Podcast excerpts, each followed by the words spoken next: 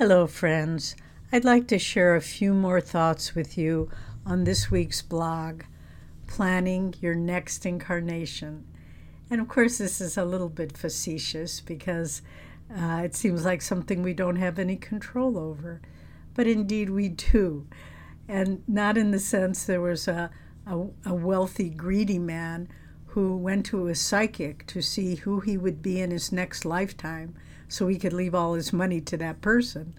Anyway, we're not talking in that sense. We're talking about overcoming limitation and anything that keeps us identified with anything other than our soul nature.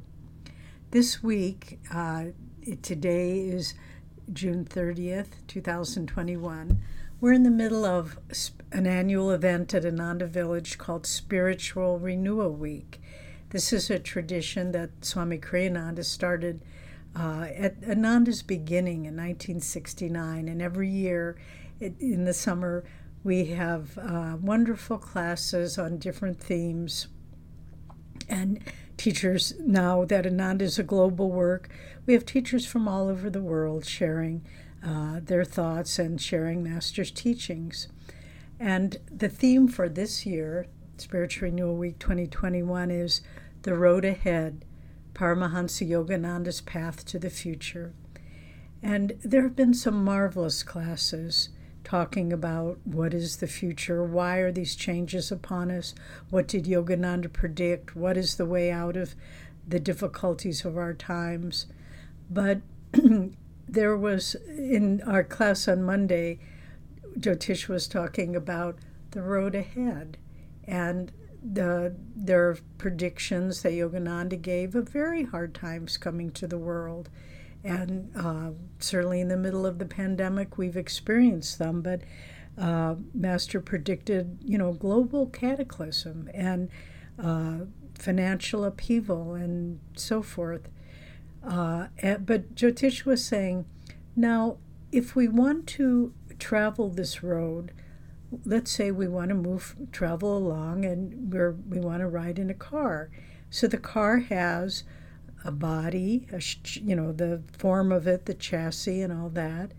But if we just had that we couldn't get anywhere. So that represents the human body. It also needs fuel. If we didn't whether it's you know hydrogen or electricity or diesel or gasoline whatever it might be but without fuel, the car won't go anywhere. And that's energy.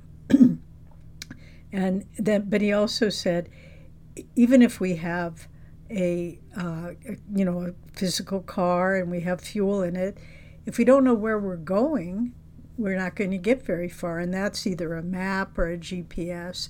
And that's guidance, guidance from above. But nevertheless, if the road ahead is going to be bumpy, then we need to, uh, the, it's going to be a bumpy ride unless we learn the technique of flying, of levitation. If the car could lift off this bumpy road, it would be smooth sailing. Well, this also applies to planning for our next incarnation because we know that there there are lessons we're working on. We everyone in their life right now has certain issues or challenges or obstacles or tasks that they're going through. But the way if we just try to deal with it on the level of uh, kind of hacking away at it physically, it doesn't. We don't like the body of a car. We don't get very far.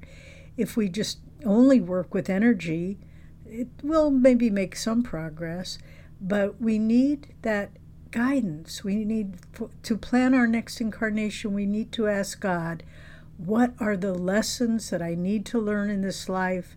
Let me commit to overcoming them and let me rise above them. Let me levitate above all the karmic uh, that ropes that keep me bound to this world. So we need to understand what Yogananda brought to all of us through all of his teachings, all the techniques he gave. Once he said, If you can do even one one hundredth of everything I've given you, you will find God. Very encouraging. So let's look at our life right now and say, I want to do better. I want to find freedom, and whatever is on my plate, let me move forward, let me transcend it, not ignore it, not deny it, but be able to realize it has no hold on you. Its gravitational force cannot hold you down if you understand how to work in cooperation with divine grace, which helps us to see how we can transcend all of the problems in our life so that our next incarnation can be one of inner freedom and joy and service to humanity in which we share all these wonderful qualities with others. God bless you.